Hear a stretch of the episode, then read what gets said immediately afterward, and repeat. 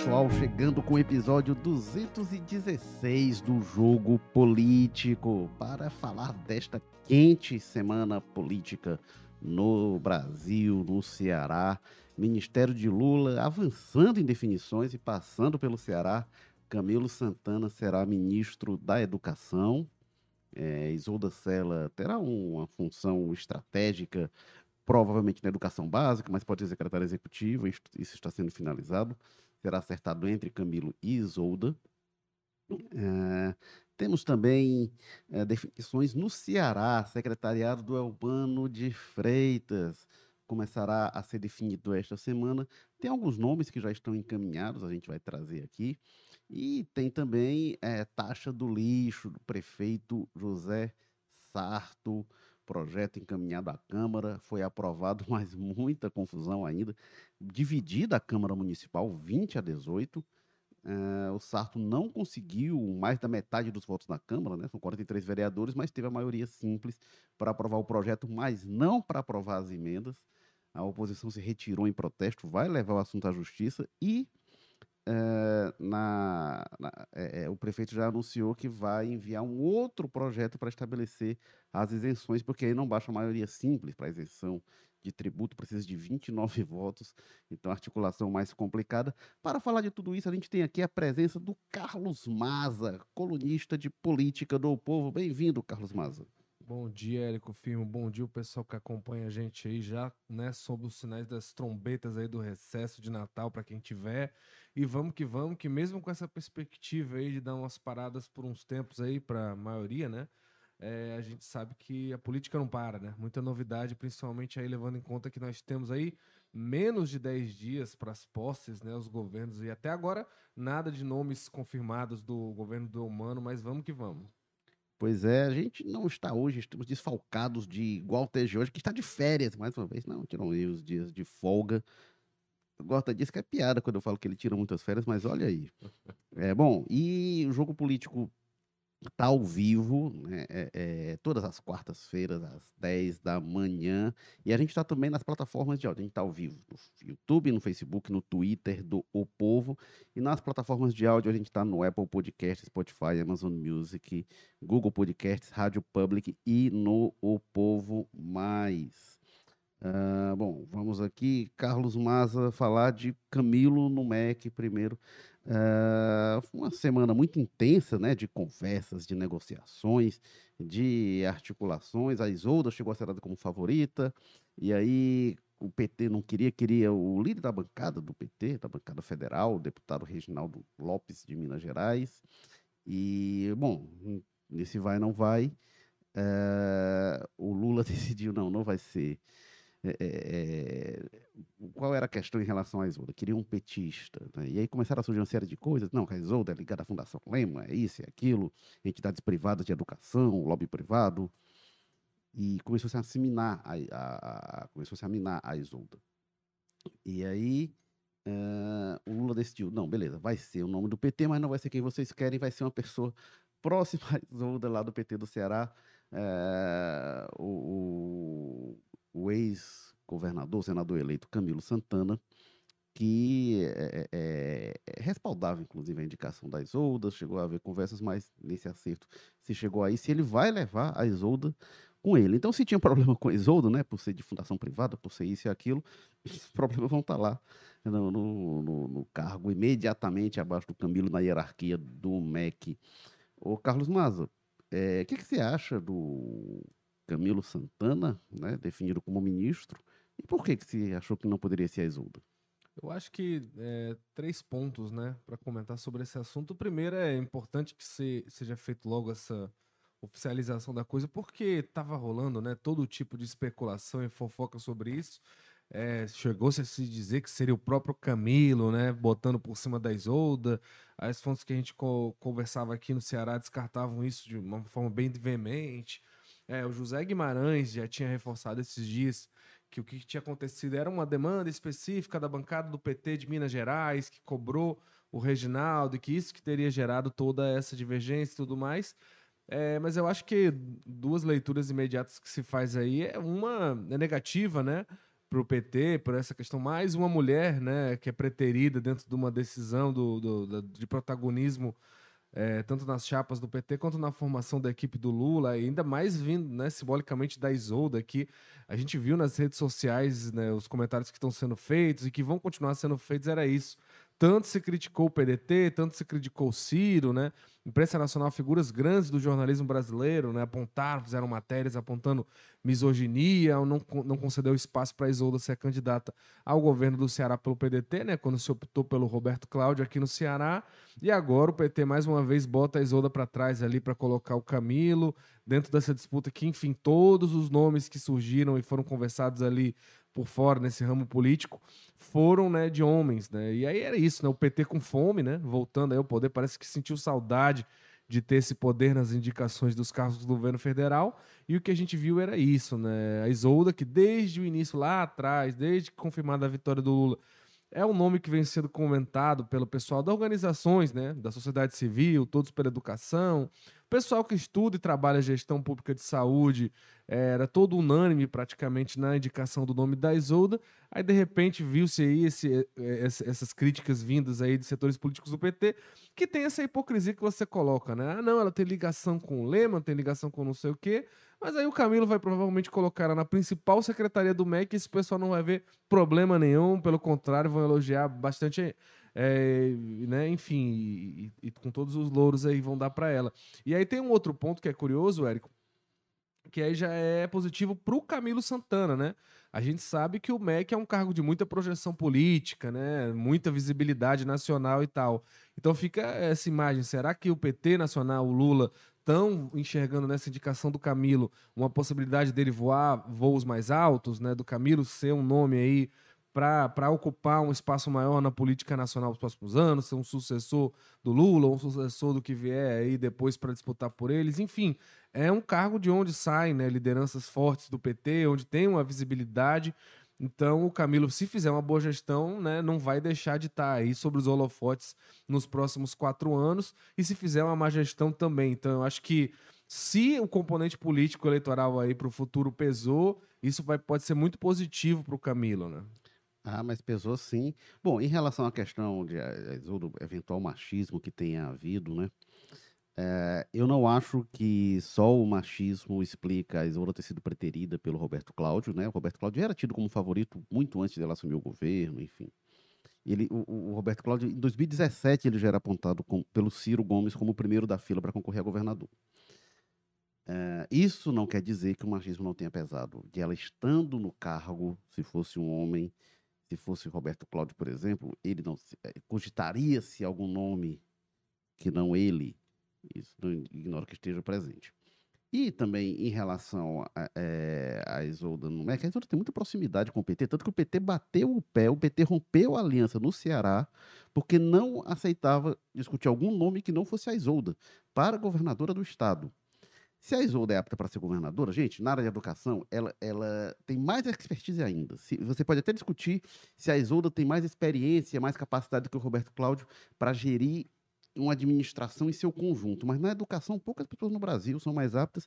E ela é mais apta na educação do que o Camilo Santana. Mas aí pesou o aspecto político questão partidária, não acho que seja só machismo. Mas não descarto que o machismo também tenha pesado. Você falou, Maza, muita gente criticou nomes nacionais, nomes estaduais. Essas críticas voltaram a ocorrer agora quando ela é preterida pelo, pelo Camilo, né? Muita gente criticou também. Mas também teve muita gente que na época criticou, sobretudo no Ceará, que aí silenciou agora. Criticou Sim, quando, foi... quando deu Roberto Cláudio e não Isolda, e quando foi Camilo e não Isolda, e aí, gente que tem interesses mais próximos, e da máquina porque... estadual, né? Pois é, PT cá, PT lá, então esse pessoal às vezes é. não quer incomodar o chefe, né? Então, né? às vezes, são, são discursos que pegam, pegam mais por uma questão política mesmo, né? Do que crenças reais. Ou, ou as crenças são abafadas por, por pragmatismos. Enfim, é, o que você falou, né, do, do, da, da, do PT, da busca por cargos, aí tem uma questão também, Carlos Mazo. Está uh, muito preocupado com isso. O Camilo realmente se projeta. O Camilo foi o senador com maior percentual de votos do Brasil, maior percentual de votos da história do Ceará. Então ele chega muito grande, até porque essa foi uma eleição uh, com nomes muito grandes, né? Sérgio Moro, Damares, uh, candidaturas ao Senado. Mourão. Mourão, aí o. o, o, sei, o astronauta, ele, em tese, seria um nome grande, mas a gente é, sabe que ele tem um perfil discreto, é, né? O Flávio Dino, né? Nome, no Nordeste também nomes de muito peso, sim, sim. concorrendo. E o Camilo chega com um maior percentual de votos do que todos eles. E, e chega com a força de quem emplacou, rompeu com o Ciro no estado do Ciro, lançou um candidato do PT a governador e elegeu esse cara no primeiro turno. Então o Camilo chega grandão, né, realmente para se projetar para algo além do Ceará. A questão, mas é porque o pessoal está olhando tanto isso, estão dizendo, não, a Tebet não pode ir para o Ministério tal, a Simone Tebet, por desenvolvimento social, que se projeta para 2026. Ah, não, mas a Marina Silva não pode ter tal espaço porque se projeta para 2026. Calma lá, vamos olhar antes para 2023, olhar antes para esse fim de 2022, que tem interesse do governo já, do futuro governo no Congresso Nacional, que tem coisa para resolver. E se olhar demais lá para frente, pode dar problema. Vamos lembrar, governos projetam pessoas para candidaturas presidenciais. A gente teve a Dilma Rousseff, é, a gente teve o Fernando Haddad, que acabou não ganhando, enfim, ocorreu isso. Agora, os ministérios de Lula e Dilma projetaram muito mais gente para prisão do que para espaços políticos depois. Então vamos ver o trabalho que vai ser feito antes. Diga lá, Carlos Maza. Não, é, pois é, o que eu ia dizer é mais é, um, um pouco nessa linha que você acabou antecipando, né? Que começar a contar com os ovos da galinha, né, né, nesse jeito aí, tão antes, tão antes de sumir, antes de aprovar-se, né, definitivamente essa PEC da transição, eu acho muito complicado, né, muito arriscado, é, mas enfim, né, vamos ver também, porque é, o que a gente vê, é, principalmente pelo pessoal que trabalha, estuda educação pública, é uma perspectiva, talvez, uma das áreas onde mais tem um otimismo, né, vai ser, assim, um, um, louro muito grande se o Camilo Santana conseguir fazer um trabalho pior do que que a gente vem vendo sendo feito pelo Bolsonaro. Porque eu acho que se há uma área que, né, enfim, tira-se aí os militantes, o pessoal que vai defender qualquer coisa que o Bolsonaro fizer. Tem pessoal que diz que as relações internacionais do Bolsonaro foi revolucionária, foi a melhor coisa que aconteceu. Um país que brigou com todos os principais aliados dele em ramo internacional. Então, é, muita gente vai ter aí militantes defendendo, dizendo que foi excelente o que ele fez pela educação. E eu acho que essas pessoas que falam isso não, são incapazes, né, de dizer, de dar dados, de dar alguma coisa positiva que saiu desse período, fora, sei lá, esses espantalhos, né, ideologia de gênero, não sei o quê. Porque em termos de educação, o que, que a gente viu de projeto concreto, né? E eu lembro que eu conversei com muita gente nessa época que estava se especulando a indicação da Isolda, né? E o pessoal do Todos pela Educação, que nunca foi um pessoal petista, né? nunca foi um pessoal de esquerda, né? Era um pessoal muito mais ligado às gestões do PSDB lá em São Paulo, né? Inimigos ferrenhos do PT historicamente, que eles contavam muito isso, né? Que, cara, a gente está esperando, na pior das hipóteses, um governo, por mais ruim e problemático que tenha, um governo que se baseie em dados, que se baseie em resultados, que busque projetos, que busque financiamento, né? Porque o que todo mundo fala, e é um consenso entre quem é especialista, né? não é que os bocudos de rede social, não. Quem é especialista em educação e trabalha com isso fala que é, o, a gestão do Bolsonaro na área foi errática, não tinha um norte, não tinha base no que se está estudando, no que se está se vendo para aula, é, para a área, né? A gestão do Weintraub, pelo amor de Deus, era um negócio feito para o Weintraub se projetar politicamente e irritar a esquerda, né? É, o cara passou mais de 80% da gestão dele comprando briga com universidades federais por causa de cortes que não eram nem dele, não era ele, ele não tinha palavra nenhuma sobre aquilo, ele era muito mais uma uma, uma, um rosto público para puxar essa briga e ideologizar ela, do que criando projeto. Né? O que, que a gente teve, por exemplo, de uma alfabetização na idade certa, caminhos da escola, todos os programas que se juntaram ao longo de décadas do PSDB e do PT para enfrentar problemas que a gente tem na educação, né? E que são imensos e são gigantes e ninguém vai negar isso. O que, que se fez nesse período do Bolsonaro? Nada, né? Se perdeu muito mais tempo, o Bolsonaro fala uma ou outra frase feita ali ideológica e acho que isso resolve alguma coisa. Então, fico vendo, né? É, como é que seria o Camilo Santana conseguir fazer uma gestão pior que isso, com o ministro preso, né? Porque é acusado de negociar ouro, barra de ouro com o pastor. Enfim, né? Nesse ponto, eu acho que o Camilo tem uma folgazinha aí. Ele tá até aí pegando uma maré boa aí para ele. É, agora, a educação, ao mesmo tempo, ela é um problema muito grande, né? Pelo que você falou da pandemia, tem muita coisa a fazer, tem muito problema a resolver na ponta, né? Uh, uh, déficit de aprendizagem. Aliás, isso que você falou, assim, é a miséria do governo Bolsonaro. Se falou de muita coisa de educação, muita bobagem, e não se falou de aprendizagem. Não se, isso foi um, um debate perdido. Né, ele é. dizia tanto, vamos falar de matemática e português e não de ideologia, só se falou coisa de ideologia. Nenhuma, é, coisa nenhuma. E aí a gente tem um problema para resolver, vamos lá, né? Para que, que se quer é, eleger um presidente, um governo? É para resolver coisas. Então, assim, você tem um problema muito grande na educação. Eu acho a Isolda, é, é, ela estando à frente da educação básica, como se sinaliza, é, tem algo muito bom aí, porque uh, ela é, é, é, uma pessoa muito criteriosa e muito rigorosa, não vai entrar em oba-oba. É tanto se fala, ah, a educação do Ceará e tal, ah, ela não é de jogar confete. Ela até fala, a Isolda, ela entra na educação pública no segundo governo Cid Gomes em Sobral, como secretária adjunta do Ivo Gomes, que era o irmão do Cid, que era secretário da Educação.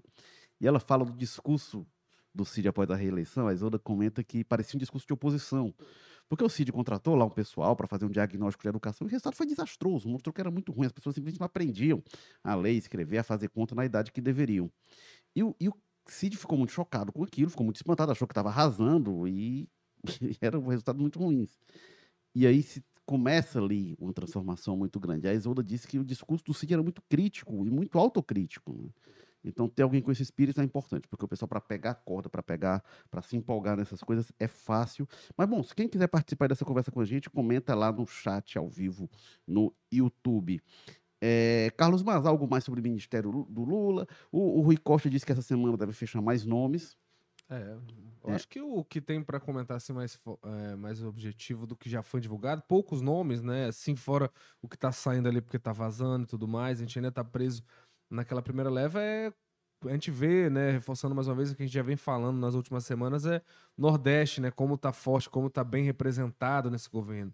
De novo, né, a gente vinha, historicamente, não é de agora, há muitas eleições, o, PT tinha esse peso muito forte das vitórias dele no Nordeste e a gente não via isso se refletir na formação do Ministério. O Ministério ficava todo em São Paulo, né? E ali naquele pessoal do entorno ali do Lula. E agora a gente está vendo não, né? Rui Costa na Bahia, né? O Flávio Dino no Maranhão, né? O Camilo agora aqui no Ceará. O próprio Múcio, apesar de não ser dessa cota, né, tem, fez trajetória política lá no Pernambuco, vai ligado com a política de Pernambuco ainda, né? Então, é, tem muita gente aí do Nordeste, está se mudando um pouco essa, esse eixo. Parece que o PT, pelo menos, esse ponto aí entendeu, né? Que é preciso deslocar um pouco o eixo da política deles ali de São Paulo, porque lá eleitoralmente não estava dando muito certo. É, tem uma questão que é, é, é, interessante sobre isso. Tem também uma aposta muito grande em governadores, né? O Dino, ex-governadores. A chance que eles têm para se renovar até, né? É, Dino, Camilo, é, Renan Filho é cotado. É, tem mais alguém que é cotado também, outro governador do Nordeste, agora não vou lembrar, além do Renan Filho. Wellington. Wellington é cotado, mas não acredito que vão todos, porque também vai ficar. Vai dar uma esvaziada. Pois é, o Wellington se fala muito dessa questão da articulação dele, né? Que ele já tá atuando bastante na questão da transição. Agora, ao mesmo tempo, eu não sei por que o Camilo também não poderia ter esse papel, então. Enfim, muita é, coisa aí. Agora, aí é o seguinte: é, o, o, observando né, todos, todos esses nomes, tem uma aposta claramente em pessoas que têm experiência em gestão e gestões bem avaliadas. É, isso é positivo, porque a gente tem ali gente que entende de, de administração. O primeiro governo Lula ele padeceu em alguns aspectos. A gente tinha poucos petistas que tinham essa trajetória de governadores e tinha o Olívio Dutra ali que saiu de uma gestão do Rio Grande do Sul muito atribulada e aí virou ministro das cidades. E não tinha muito mais governador petista, Cristóvão Buarque que passou um ano na educação e saiu. E, e, e eu acho que também, Érico, tem uma, uma preocupação, talvez, é, de, de, de, também mudar um pouco a cara né, do, do PT, de mudar um pouco esse, na, no viés nacional também, porque, enfim, vamos combinar, né? Esses rostos do PT de São Paulo do Rio de Janeiro já estão cansados para muita gente, né? Com certeza. É... Agora, só um comentário ainda né, sobre a questão das mulheres, né? A gente falou aqui da Isolda. É, desde a redemocratização, desde o governo José Sarney, o Ceará teve 20 ministros. Isso entre cearenses que viraram ministros, mas outros que não nasceram no Ceará, como o José Pimentel, que é piauiense, o Ciro Gomes, que nasceu em Pindamonhangaba, mas é do Ceará. Aí teve outros que, assim, que, que é, é, o Ricardo Fiuza, que, que nasceu, nasceu, em Fortaleza, mas fez a carreira política toda em Pernambuco, foi ministro lá do governo Fernando Collor. É, então teve 20 ministros, todos homens até hoje. Todos homens. O Ceará nunca teve uma mulher que foi ministra. Enfim. Mas Bateu vamos. na trave, né? O pessoal estava até comentando, alguns políticos falaram que era prêmio de consolação, né? Isolda na educação básica. É, é, é um- é um cargo importante, é um cargo É de peso. Ela, ela, é, ela, né? é, ela tem peso para, para isso. É, tem, tem conhecimento, tem capacidade, acho que vai trabalhar na ponta, é, enfim. Mas a, a- questão que me intriga, assim, não tem nenhum problema da Isolda ser secretária da Educação Básica, está num local adequadíssimo para ela. É, a minha pergunta é por que, que surgiu no PT um levante achando que ela não podia ser ministra? Porque a resposta mais digna para o PT hoje é assim: o PT achou que ela não. O PT queria o cargo. E aí, enfim. E isso é muito. É o mais digno que o PT que se pode dizer, que eu tenho ouvido, e é pouco, né? Baixo, é, é não pensar no resultado na ponta. Mas aí, ô Carlos Mada, vamos aqui para o Ceará, tá? É, é, o Mano de Freitas disse que até sexta-feira começa a anunciar o secretariado. Tem uma declaração ótima, né? Que até, até a semana que vem eles definem. Pô, é, é bom, né? É Até porque na semana seguinte começa o governo. Ele né? dizia que ia ser até o segundo. É, a queria segunda 15 dias antes, quinzena. porque ele, ele queria, o o Amanda dizia que queria dar um tempo para o secretário que fosse assumir. Se a senhora da equipe seria ideal mesmo. O pessoal vai tomar posse num dia e no outro, enfim. A sorte é que não é lá essas transições todas, né? É, não é que muito pessoal- complicado, não. Tem algumas pessoas que vão ficar na equipe, enfim. Bom, mas vamos lá, o que, que a gente já tem. É é, aquele episódio do Chaves comprando churros de si mesmo. né? Ah, pois é, né? Ô, Chavinho, pega Ô, Chavinho, aí, aí vai pro outro lado, aí É. pega o dinheiro e dá os churros. É, é meio É. isso. E, bom, mas então vamos lá. É, o- alguns nomes já estão dados como certos, né? A Fernanda Pacobaíba na Fazenda já foi, foi confirmada pelo Elmano. E quando foi na, na Alguns última. nomes já estão dados que não É. são certos, que é o Chagas Vieira, que foi convidado pelo Humano. O Humano vinha dizendo que É. queria ele, mas já confirmou que não vai seguir no cargo, É, né? no caso, uma ausência, certo, né? Questões pessoais. Na segunda-feira, o nosso colega é, Eliomar de Lima trouxe aqui alguns nomes que são o seguinte: o chefe de gabinete Valdemir Catanho. Catanho, o... isso aí há mais de um mês, o Elmano esteve aqui no jogo político e tinha dito que o, o Catanho estaria na equipe. Eu não falei em qual cargo, mas estaria.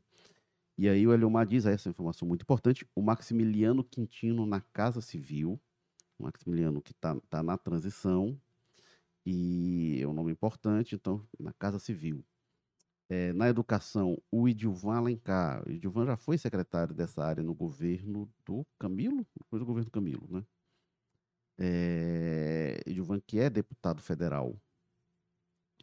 Ah, E era visto meio que uma indicação da Isolda, né? é, é muito próximo da Isolda, deputado federal, e aí abre vaga para o Leão, é pedetista, né? é Muito importante, ele é do PDT.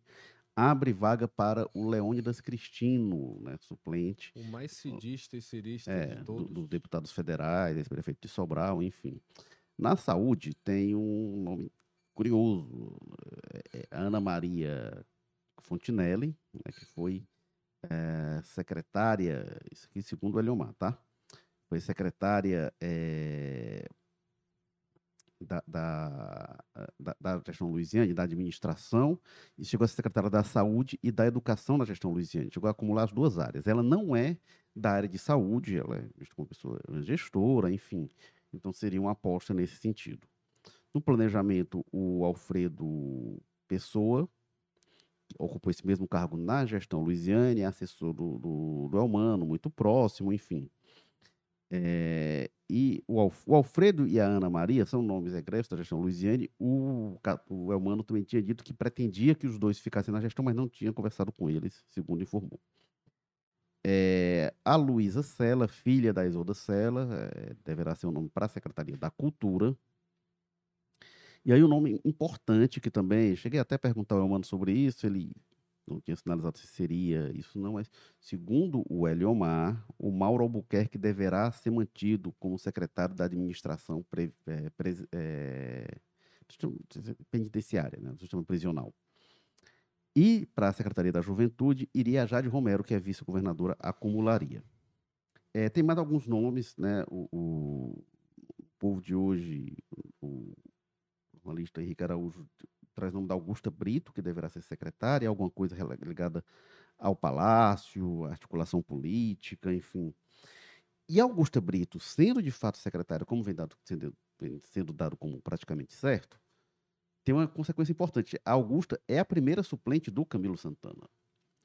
É, então, Camilo no MEC, Augusta é, no secretariado do Elmano, abre-se vaga para Janaína Farias, que é a segunda suplente, e é uma aliada muito próxima, uma pessoa muito próxima, dos braços direitos do, do, do um dos braços direitos. Quantos braços direitos ele tem, né? Assim, o, o Goro, né? É, é, mas, é, mas uma pessoa realmente muito próxima do Camilo. E a, a Janaína, ela é, ela é, é, seria candidata a deputada federal. E aí teve arranjo para não ser candidata, questão de negociação de base eleitoral, aquela questão de composição da aliança do Humano, teve aquela complicação. Então ela pode virar senadora. Né? E, se buscava realmente dar esse espaço, dar um tamanho, algo de relevo para Janaína. O Camilo gostaria de dar esse espaço. A questão é que, assim, a Janaína é uma pessoa de bastidor, uma pessoa que se tornou conhecida no Ceará. Mas uma coisa é chegar o Elmano, o Camilo Santana, em Brasília, e ah, ali é o ex-governador do Ceará, que teve 69% dos votos. Outra coisa é chegar a segunda suplente dele, né? Então, o, o, como eu falei aqui, o Senado tem uma correlação muito complicada para o Lula. Ele falou, Moro, Damares, Mourão, uma, uma, uma base muito radicalizada, que vai precisar de nomes fortes e nomes de respaldo também. Então, quando a gente vê também o Flávio Dino saindo e aí abrindo espaço para suplente, outro, Renan Filho pode sair. Eh, eh, tem uma preocupação aí para o governo Lula, como é que vai ficar essa composição no Senado, né? De vários nomes indo para o governo. O que, é que você acha, o Carlos Maza? Bem, primeiro sobre os nomes que você falou, eu acho que aí é muita, né, tem muita especulação, ainda a gente ainda está muito nessa questão, porque por mais que muitos desses nomes eu acho que eles já são ditos desde o segundo que se confirmou a vitória do Humano, né? Aí quando sai a equipe de transição, é, muitos desses nomes ganham projeção e já, já se conta, né? Como se eles fizessem é, parte do governo. Mas, por exemplo, a Luísa Sela já é cotada como nome óbvio para a cultura há muito tempo. Esse pessoal que foi incluído na transição acabou ganhando esse espaço. O Eumano mesmo falou que esse pessoal vai estar no governo. Então não tem muita novidade. Agora, o que eu acho é o seguinte: por mais que o Eumano possa estar pensando em colocar esse pessoal nessas posições, eu acho que nada aí pode ser muito batido martelo, apesar de ser muito provável, por serem nomes né, que já estão em alta há muito tempo, que são da cozinha, que são do grupo e tudo mais. E o próprio Mano disse: Ó, oh, não esperem nada muito diferente do grupo, não, fora do grupo, é o nosso pessoal mesmo. Eu fui, reele... fui eleito na, no entendimento de que as pessoas gostam do trabalho do Camilo da Isolda, então eu vou seguir. Então esses nomes são é, cotados dentro desse espectro, mas eu acho que é, o Humano tem muita coisa aí a prestar para os aliados dele, né? É, hoje o que atravanca aí o nome do, do secretariado do Humano, e o próprio Humano confirmou isso aí nesses, nessa semana, é uma negociação em curso com o PDT, né, que ele está tentando atrair para a base dele, então é uma das coisas que trava. É se o PDT vai votar ali dentro do diretório dele uma questão de veto a integrar o governo. E outra coisa é, é, essa formação aí do Lula, se o Lula vai puxar o Camilo, vai puxar mais alguém. É, isso estava sendo aguardado e inclusive teve coisa que de ontem para de, de anteontem para ontem se resolveu Exatamente. por isso. Né? E aí tem essa história que é, é hoje, né, quarta-feira aqui, no, falando para os leitores aqui quase em primeira mão, o pessoal do Zezinho e do Chiquinho Feitosa foram chamados hoje para conversar com uhum. o Humano. Então, por mais que o Humano tenha o desenho todo construidinho pensado na cabeça dele, ele vai ter que ter apoio do Eunício para isso, ele vai ter que ter apoio do Zezinho para isso, ele vai ter que ter apoio do Chiquinho Feitosa. Só gente que comprou briga grande na eleição e que, né, comeu muita bronca pelo Humano, pelo Camilo ali. Então esse pessoal tem que dar o aval e é nesse período que os problemas aparecem. A gente vê historicamente o Lula aí na formação. É quando vai se bater com os aliados que a chapa esquenta, é. que o pessoal não aceita, que o pessoal bate o pé, que o pessoal pega. É nesse ponto que gera-se as mudanças nas equipes. Então, falar de equipe antes de o Eunício ser ouvido, eu acho meio complicado. É, o, Até Eunício, porque o Eunício vai chegar com uma conta alta o, aí. O, o Eunício também conversa hoje com o Elmano. Agora, tem uma coisa que eu acho que o... Ah, e tem uma questão só antes da gente mudar muito e eu, e eu perder. É, eu, eu acho esquisito e complicado é, essa lógica. Eu não entendi qual é a do humano nesse aspecto do governo, porque se fala tão pouco em segurança, né? É um problema muito grave. Os dados aí de segurança no estado não são positivos. Os números que estão saindo de Fortaleza em, em, em horário, olhares internacionais não estão bons. E até agora o Humano não falou praticamente quase nada, né? Além daquele discurso genérico de vamos investir na segurança, vamos ter inteligência, foco na inteligência. Mas quem são os nomes para a equipe, né? Vai, vai manter né? Enfim, o, o Luiz Mauro Albuquerque parece uma escolha óbvia, né? Porque, enfim, é um dos grandes acertos da gestão ali do Camilo e da Isolda para essa área. Eu acho que ninguém vai discordar há, muito há disso. Há algumas controvérsias, viu? O pessoal é, que não gosta. Há controvérsia, mas... mas eu acho que até a oposição não consegue bater muito nele com relação é, porque a isso. tem um questionamento sobre práticas de tortura, enfim, mas quando a gente olha quanto se morria, né, que ia para as dezenas, e aí o, registros quase ínfimos, assim, um, dois por ano. E o que se é provocou de grande. dentro dos presídios para fora nos últimos anos aqui no Ceará e que, é. bem ou mal, deixou de ocorrer, né? Mas só uma coisa, viu?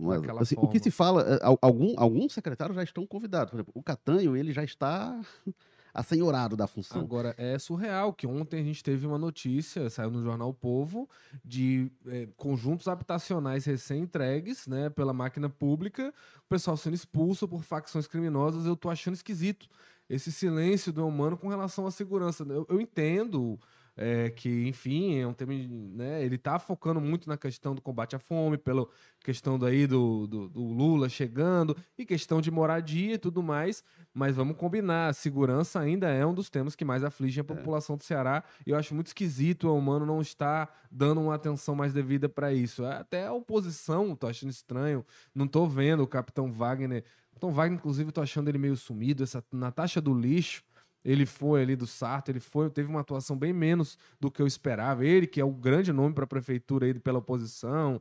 Enfim, eu achava que ele fosse ter um, uma incidência maior sobre o, essas votações, sobre essas coisas. Tô achando talvez estrategicamente, enfim, dar um tempinho até pela cortesia, né, para começar os governos.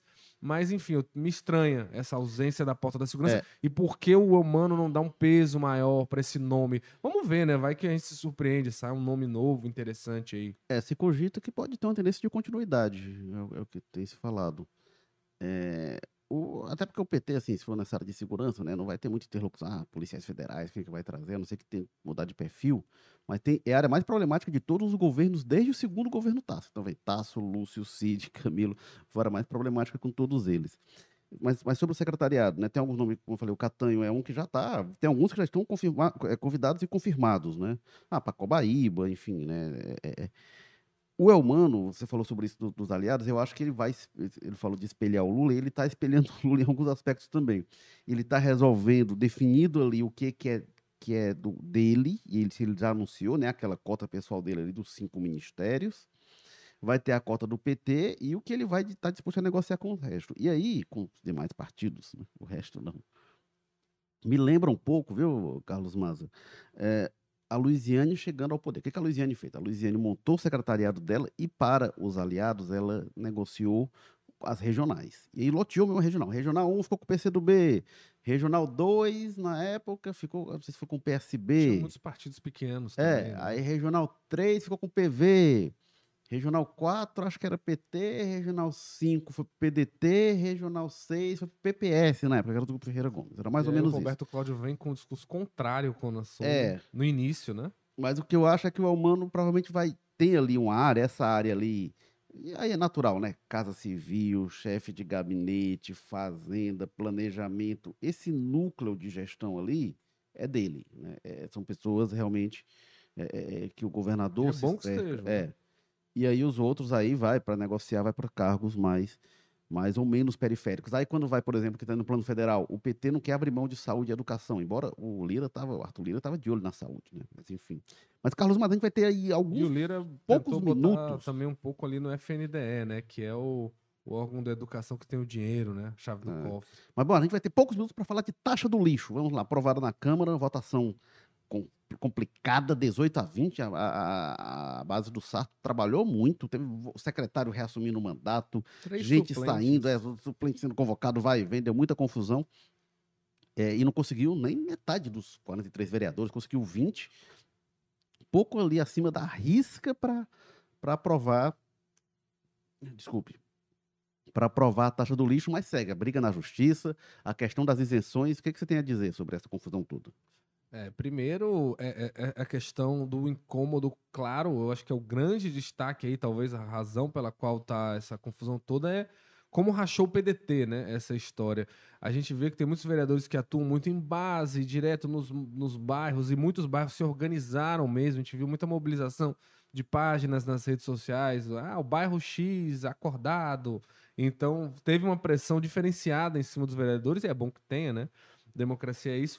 E eu acho que, enfim, esperar que os bolsonaristas fossem votar contra, que o PT votasse contra, né? Já era tudo esperado. Pessoal Agora, eu acho que a grande novidade foi o PDT, não só nomes alinhados que votaram contra, como alguns que fizeram corpo mole ou exigiram ali uma articulação mais pesada do Sarto. E mesmo depois de tudo, teve uns que, né, o Paulo Martins, que, é, que eu acho que se absteve né, da votação, e é um cara ali da cozinha que parecia até dia desses inquestionável, impensável ele votar contra qualquer coisa que viesse do Sarto. Mas impensável mesmo. Acho que o Paulo Martins nunca tinha dado um pio para absolutamente nada que o Sarto mandou para aquela casa e ele se absteve. Então tem um peso aí muito grande, né? E o PDT rachou legal. O Júlio Brise também, que nunca foi, né, dos mais calados, ele dava algumas dores de cabeça internamente, mas ele abertamente fez lá a hashtag convocação de protesto contra uma ação do prefeito do partido dele.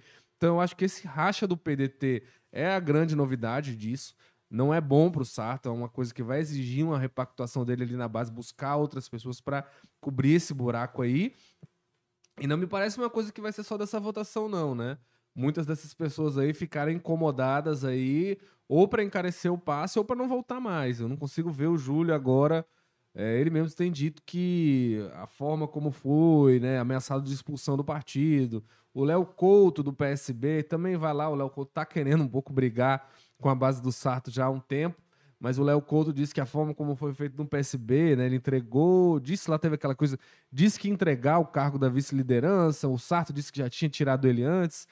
Enfim, é, mas a verdade é, o Léo Couto do PSB não deve mais votar com o governo do Santos nessas matérias polêmicas. Ele estava articulando intensamente. E ó. não me parece uma coisa que foi, ah, não, é porque essa matéria aqui é muito dura e agora vai. Então parece que cria um problema aí. O Sarto vai continuar tendo maioria, porque, enfim, essa matéria é talvez a coisa mais indigesta. Não consigo ver nada no horizonte dele que vá fazer o Paulo Martins se abster de novo e algumas dessas pessoas que votaram contra voltar a votar contra. Mas a questão é: sai maior a oposição ao Sarto nessa história, ou se não, oposição, pelo menos um pessoal que nas matérias mais polêmicas não vai ficar ao lado do Sarto, que é complicado. Sarto que já vem, tá, obviamente, aí trabalhando uma reeleição, já não tem a base unida, né?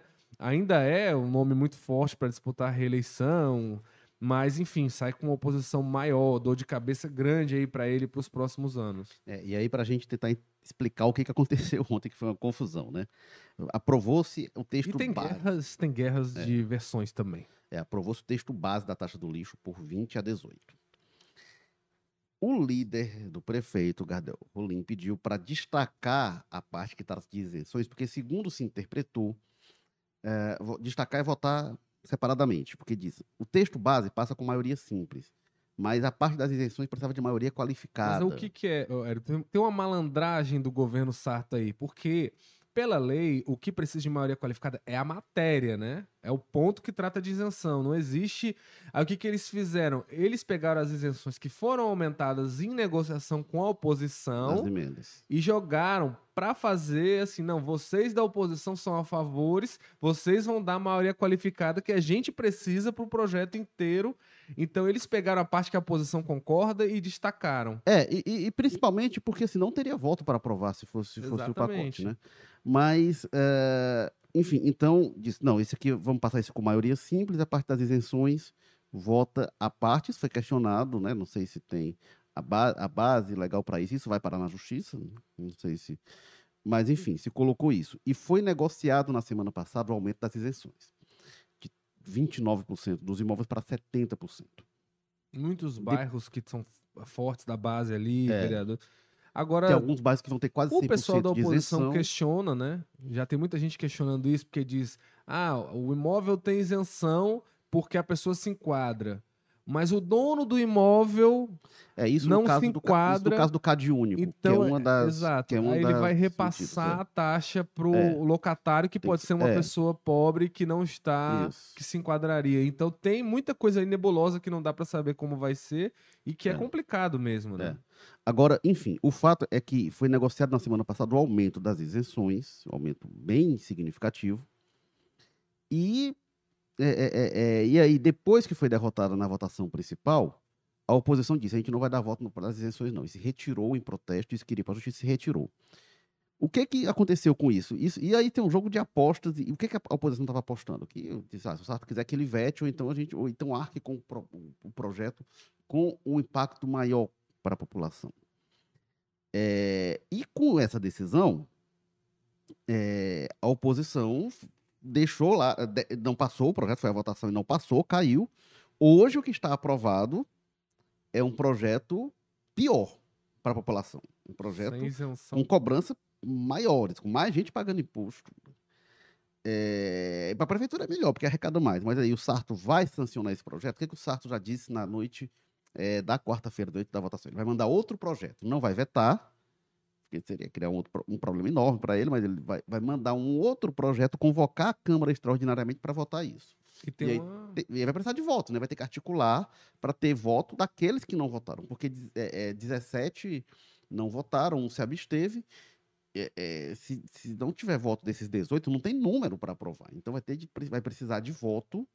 E aí, de repente, convencer pedetistas, difícil, os dois pedetistas contra. debate do princípio da anualidade, né? Que pra valer pro ano que vem tem que ser Tem que aprovado esse. Então, É, e tem que ser. Agora, eu não sei se vai. É porque tem que- ele tem que É, ser 90 dias antes. Exatamente, é uma, é uma, é uma, é uma discussão, né? É. O pessoal da oposição já entrou com esse argumento. Então, se ele não aprovar até o final de dezembro, vai ter outra ação na justiça. Então, É. o pessoal tá querendo complicar a vida do Sarto com relação a essa taxa. É, mas de todo modo o Sarto já poderia sancionar daí com cobrança maior, mas é de mais desgaste, né, pra ele. Bom, mas este foi o Jogo Político, episódio 216. É, deixa eu trazer aqui. É, é, semana política quente, ainda tem jogo político na semana que vem ainda, o bota fora do ano, né? O último, último jogo político do governo Bolsonaro, e antes da posse do Lula, antes da posse do Almano. Bom, a gente tem na técnica o Bruno Silva, estratégia digital Diego Viana, produção Marcelo Terceira, edição Nicole Vieira, diretores executivos de jornalismo Ana Nadaf e Eric Guimarães. Obrigado mais uma vez, Carlos Maza. Valeu, Érico. Valeu, pessoal que acompanhou a gente. Vamos que vamos. Lembrando que o Carlos Maza é colunista de política, ele está todos os dias, a todos os momentos, a todos os minutos escrevendo sobre política no Povo Mais e está no Jornal de Papel nas segundas, nas quintas e nas sextas-feiras. É, E bom, a gente está todas as quartas-feiras ao vivo no YouTube, no Facebook, no Twitter do Povo, estamos também no Apple Podcast, Spotify, Amazon Music, Google Podcast, Rádio Public e estamos no Povo Mais. Eu sou Érico Firmo e eu escrevo no Jornal de Papel de terça a sábado ou a qualquer momento no Povo Mais. Valeu, pessoal. Até a próxima. Tchau.